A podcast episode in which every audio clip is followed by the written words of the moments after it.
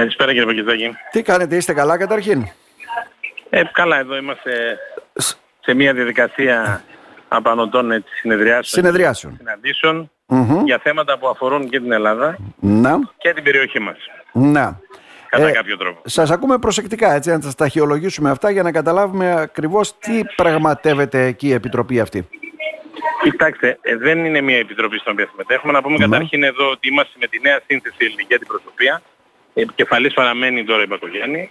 Έχει ενταχθεί στην Επιτροπή εκτός από τον Γιώργο Παπανδρέου ο Αλέξο Τσίπρας, ε, η κυρία Δούρου, Μμμ. από το ΣΥΡΙΖΑ, από τη Νέα Δημοκρατία είμαστε η Άννα Εφημίου, είναι η, η Μαρία Συρικέλα, είναι ο Τ- Θοδωρής Ορουσόπουλος, ο Τάσος Χατζηβασιλείου, ε, ο Γιώργος, ε, τώρα δεν τους θυμάμαι όλους Ναι, απ' ναι. έξω, αλλά σίγουρα θα αδικήσω κάποιον. Ε, ε, επίσης ο κύριος Μάτζιος από το, από το Πασόκ. Ε, οι επιτροπές στις οποίες εγώ συμμετέχω είναι η Επιτροπή Νομικών Θεμάτων όπου συμμετείχε παλιότερο ο Βαγγέλης ο Βενιζέλος.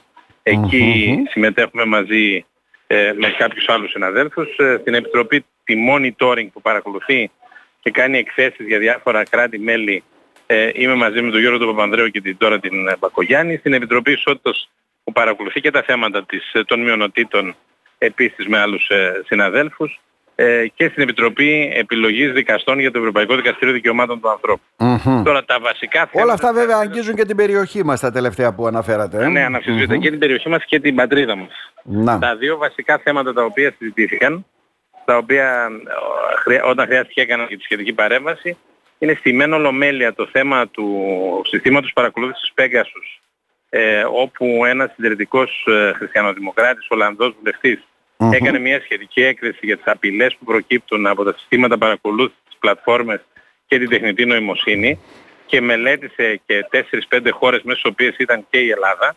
Εκεί μου δόθηκε η δυνατότητα να απαντήσω στην Ολομέλεια παρουσιάζοντας όλες τις ενέργειες που έκανε η κυβέρνηση Μητσοτάκη από την πρώτη στιγμή όταν Για να εμφανίστηκε αντιμετωπιστεί τέτοια το θέμα που φαινόμενα. προέκυψε τότε. Ναι. Μμμ. Ναι, ναι, και νομοθετικά, με, ε, να αρμονίζοντας πλήρως το θεσμικό πλαίσιο με αυτό της Ευρωπαϊκής Ένωσης και ενημερώνοντας και την πέγα του Ευρωπαϊκού Κοινοβουλίου, αλλά και πρακτικά ποινικοποιώντας την παράνομη παρακολούθηση με περίεργα λογισμικά και ελέγχοντας αν θέλετε όλες αυτές τις διαδικασίες όσο είναι δυνατόν βέβαια τεχνικά να ελεγχθούν, διότι Μμμ. αυτή είναι μια απειλή που αφορά όλες τις χώρες και όλη την Ευρώπη και η πρόταση την οποία εγώ κατέληξα ήταν ότι θα πρέπει να διαμορφώσουμε ένα μοντέλο δυναμικού, δυναμικό ε, θεσμικού πλαισίου προστασίας σε πανευρωπαϊκό επίπεδο και να συνεργαστούμε προς αυτή την κατεύθυνση, διότι πλέον οι ιδιωτικές πολυεθνικές πλατφόρμες που έχουν δημιουργηθεί, οι οποίες λειτουργούν υπερτοπικά και διακρατικά, ε, Να, ναι. έχουν συγκεντρώσει τόσα πολλά δεδομένα προσωπικά των πολιτών, που πολλές φορές καθίστανται πιο ισχυρές ακόμα και από τα ίδια τα κράτη και χρειάζεται διακρατική συνεργασία για να μπορέσουμε να αντιμετωπίσουμε τους κινδύνους που προκύπτουν από μια τέτοια υπερσυγκέντρωση δύναμη. Ναι, γιατί υποτίθεται πολλά από αυτά είναι απόρριτα έτσι, δεν είναι; Για Βεβαίως. διάφορους λόγους. Να πω ότι για το θέμα αυτό παρέμβαση έκανε και ο κύριος Τσίπρας, Μμμ. κάνοντας όμως πολιτική, θα έλεγα, εσωτερικής καύσης, κάνοντας ουσιαστικά υπενικτικές αναφορές ε, στην ελληνική κυβέρνηση, αλλά μου δόθηκε ευκαιρία να δώσω την, ε, την απάντηση. Ε, πρώτον διότι η- το ελληνικό κράτος ποτέ δεν χρησιμοποίησε ούτε το Pegasus ούτε το Predator, ακόμα ναι. και εκείνες τις περιπτώσεις παρακολούθησης οι οποίες ε, έγιναν ήταν ε, σε, σε, όπως αποδεικνύεται μέχρι στιγμής τουλάχιστον, θα το δείξει και η δικαιοσύνη, ε, σύμφωνες με το, με το γράμμα του, του νόμου. Γιατί; Γιατί υπάρχει πάντοτε η ανάγκη να ισορροπήσουμε ανάμεσα σε δύο ε, σημεία. Το ένα είναι η εθνική ασφάλεια και το Μμμ. δεύτερο βεβαίως η αυστηρή προστασία των προσωπικών δεδομένων. Καλά, το πολιτικό Είχαμε, πάει λοιπόν, τότε γιατί καταγγέλθηκε και από τον κύριο Ανδρουλάκη. Έτσι το καταλαβαίνετε αυτό, έτσι δεν ε, είναι; Είχαμε πά... Κοιτάξτε, δε- δεν σημαίνει ότι επειδή παρακολουθεί το κύριος Σαδρουλάκης ότι παρακολουθείται οπωσδήποτε από το ελληνικό κράτος, διότι τα λογισμικά, όπως σας είπα, είναι υπερτοπικά Μμ. και ενδεχομένως είναι και ε, δεν ελέγχονται από ένα κράτος. Ε, τώρα, από εκεί και μετά, για να παρακολουθήσεις όμως νομίμως, ε, χρειάζεται αναμφισβήτητα την έγκριση πλέον δύο εισαγγελέων, όπως ε, λέει ο καινούργιος νόμος, και πού δικαιολογείται. Αυτό δικαιολογείται για λόγους εθνικής ασφάλειας. Η εθνική Ναι. ασφάλεια προσδιορίζεται ορολογικά και στα κείμενα της Ευρωπαϊκής Ένωσης, αλλά και στον νόμο τον οποίο εμείς ε, ψηφίσαμε και βεβαίως αξιολογείται πλέον από δύο εισαγγελίες και εκ των υστέρων από την α, ανεξάρτητη αρχή. Και η Μμμ. Ελλάδα είχε αντιμετωπίσει τα τελευταία χρόνια πολλά, θα έλεγα, φαινόμενα που έπρεπε να οδηγήσουν στην αυστηροποίηση του πλαισίου εθνικής ασφάλειας, όπως για Μάλιστα. παράδειγμα ο υβριδικός πόλεμος στον Εύρο που μας αφορά, όπως η σύλληψη δύο πρακτόρων στο Καστελόριζο, όπως επίσης ε, κάποιες κυβερνοεπιθέσεις που έγιναν ακόμα την περίοδο του ΣΥΡΙΖΑ στο Υπουργείο Εξωτερικών, Ναι, αλλά ναι. και κάποιες απειλές τρομοκρατικής φύσης οι οποίες είχαν διατυπωθεί με διάφορα ηλεκτρονικά ε, μέσα. Οπότε εκ των πραγμάτων θα πρέπει καλής να λάβει υπόψη και αυτό και παραλλήλως να αυστηροποιήσει βεβαίως και την προστασία των προσωπικών ε, δεδομένων υπερασπιζόμενος τα ανθρώπινα δικαιώματα. Μμμ. Τώρα, υπήρξε και ένα Κατά άλλο την θέμα άποψή σοβαρό. σας, επειδή είστε και καθηγητής βέβαια συνταγματικού δικαίου, αυτά έγιναν από τη χώρα μας; Αυστηροποιήθηκε Κοιτάξτε, το πλαίσιο; Σαφώς αυστηροποιήθηκε το πλαίσιο και ξεκαθαρίστηκε, αλλά θέλω να σας πω ότι η τεχνολογία και η τεχνητή νοημοσύνη τρέχουν γρηγορότερα και από τον Έλληνα και από το διεθνή νομοθέτη. Χρειάζεται λοιπόν πρώτα απ' όλα να διαμορφωθεί σε ευρωπαϊκό επίπεδο ένας κώδικας ηθικών αρχών διαχείρισης του διαδικτύου και της τεχνητής νοημοσύνης, τον οποίο να παρακολουθούν όλα τα κράτη και να υποπτεύουν οι διεθνείς οργανισμοί. Μμμ. Μόνο έτσι μπορούμε να προλάβουμε στραβά, τα οποία μπορεί να τα πληρώσει η δημοκρατία μας, ε, αλλά και τα ανθρώπινα δικαιώματα.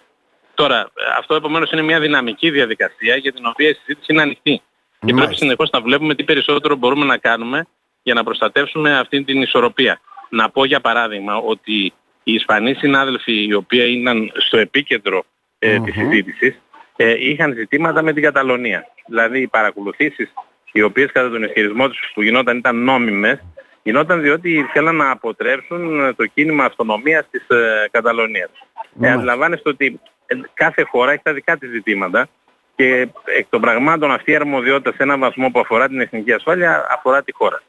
Τώρα να κάνω ένα βήμα παραπέρα για να σας πω ότι το δεύτερο σημαντικό ζήτημα που ετέθη από πλευράς μου και ετέθη αρκετά επιθετικά ήταν ε, στην Επιτροπή Παρακολούθησης των ε, χωρών των Δυτικών Βαλκανίων Ναι. ε, όπου συντάσσονται εκθέσεις για κάθε κράτος ε, η υπόθεση της Αλβανίας όπου έχουμε στη φυλακή τον νεοεκλεγέντα Φρέντι δήμαρχο τον Μπελέρη. εθνικής καταγωγής, Μμμ. το, ναι, το, το Φρέντι Μπελέρη. Ο Φρέντι Μπελέρη είναι στη φυλακή από την πρώτη μέρα που εκλέχθηκε και βεβαίως δεν ξέρω τι εκκρεμότητες μπορεί να έχει στη δικαιοσύνη, αυτά θα διερευνηθούν, αλλά όφιλε η αλβανική κυβέρνηση να αναγνωρίσει και να πιστοποιήσει αμέσως την εκλογή τους. Το Ναι. γεγονός ότι αυτό το πράγμα δεν γίνεται δημιουργεί βεβαίως ε, τεκμήρια παραβίασης ε, ε, δημι- πολιτικών και ατομικών ε, δικαιωμάτων. Που αφορούν αλλά μια και- μειονότητα. Ε. ε, βέβαια και, και, και, και την, ε, τα δικαιώματα τα μειονοτικά της ελληνικής μειονότητας στην Μμμ. ε, Χιμάρα και γενικότερα στην, στη Βόρειο Ήπειρο, στην Νότιο Αλβανία. Ε, ρώτησα λοιπόν τον εισηγητή του Συμβουλίου της Ευρώπης εάν κατά την επίσκεψή τους στην Αλβανία είχε την ευκαιρία να συναντήσει τον κύριο Μπελέρη. Μου είπαν ότι δεν είχε τέτοια δυνατότητα. Μου απάντησε ο ίδιος. Μμμ. Ε, μου είπε όμως ότι ενημερώθηκε για το θέμα του κύριου Μπελέρη από άλλους εκπροσώπους των τοπικών αρχών και βεβαίως θα το λάβει υπόψη στην ε, τελική του τοποθέτηση. Υπήρξε μια απάντηση από την ε, συνάδελφο που εκπροσωπούσε την αλβανική ε, κυβέρνηση, η οποία όμως δεν ήταν καθόλου πιστική. Προσπάθησε Ναι. να μετατοπίσει αλλού το, το ενδιαφέρον, ε, οπότε δεν, δεν δόθηκε συνέχεια σε αυτό. Πάντως καταγράφηκε ενώπιον και της πανευρωπαϊκής ε, θα έλεγα κοινής γνώμης και ενώπιον και των συναδέλφων από όλα τα κοινοβούλια ε, αυτό το οποίο συμβαίνει αυτή τη στιγμή με τον Φρέντ Μπελέρη. Μμμ. Ε, επίσης να, να σας πω τώρα διαδρομίστηκα πιο πολύ Ναι. ότι αυτό το οποίο γίνεται εδώ είναι συχνά να εμφανίζεται η Ένωση Αλληλεγγύης ε, Τούρκων Δυτικής Θράκης όπως Ε. αυτό αποκαλείται της Γερμανίας Είναι η γνωστή δεν ένωση έχει της σχέση. Γερμανίας βέβαια η οποία από ό,τι που δεν καταλαβαίνω έχει καμία σχέση βεβαίως βρίσκονται με- μονίμως εκεί προσπαθώντας να προσελκύσουν ευρωβουλευτές για τα δικά τους δίκαια όπως λένε ή τα προσπαθούν, ανθρώπινα δικαιώματα. Αλλά προσπαθούν και δυστυχώς στρεβλώνουν την πραγματικότητα κατά όπως, όπως τους βολεύει. Μμμ. διότι δεν, ε, δεν ομολογούν ούτε το θεσμικό πλαίσιο, ούτε το χαρακτήρα της μειονότητας, παρά μόνο προσπαθούν να διαμορφώσουν εντυπώσεις σε βάρος της Ελλάδος, χωρίς όμως τα επιχειρήματά τους να είναι βάσιμα και βεβαίως αυτό εμείς έχουμε την υποχρέωση να το απαντάμε όπου χρειάζεται και να προκαλούμε σε μια ανοιχτή συζήτηση, διότι η μειονότητα στην Ελλάδα, ε, η μουσουλμανική Ναι, όπως ναι. ξέρετε, οι συμπατριώτες μας δεν Ναι, ναι. είναι εθνική μειονότητα, γιατί ακριβώς εθνοτικά αποτελείται από πάρα πολλές ομάδες και η υποχρέωση ενός διεθνούς οργανισμού στο Συμβούλιο της Ευρώπης δεν είναι μόνο να προστατεύει τις μειονότητες γενικώς, αλλά και τις μειονότητες εντός της μειονότητας που έχουν τη δική τους πολιτισμική και ενδεχομένως και εθνοτική ταυτότητα, τη δική τους γλώσσα και θα πρέπει και αυτές να γίνονται σεβαστές σε ένα περιβάλλον δημοκρατικής Βλέπετε ε, όμως, λειτουργίας. έτσι σας διακόπτω εκεί, πόσο σημαντική δουλειά κάνουν. Δηλαδή, δεν ξέρω αν είναι εκεί με μια επίσημη ιδιότητα αυτός ο σύλλογος, έτσι δεν είναι; Ή καθαρά Επίσημη ανεπίσημα προσπαθώντας να εμφανίζεται προσεγγίσει σαν μη κάποιος; κυβερνητικός φορέας, αλλά δεν Ναι. έχει έδρα στην Ελλάδα, δεν υπάρχει στο ελληνικό σύνταγμα και στους ελληνικούς νόμους, ενδεχομένως για να μπορεί μερικές φορές να συκοφαντεί τη χώρα μας χωρίς να λογοδοτεί είτε στη δικαιοσύνη είτε στην πολιτεία. Mm-hmm. Είτε και στην ίδια την κοινωνία. Δεν ξέρω από πού αντλεί την νομιμοποίησή του, τους σπόρους του, την ε, δύναμή του για να παρεμβαίνει, την εξουσιοδότησή του για να παρεμβαίνει.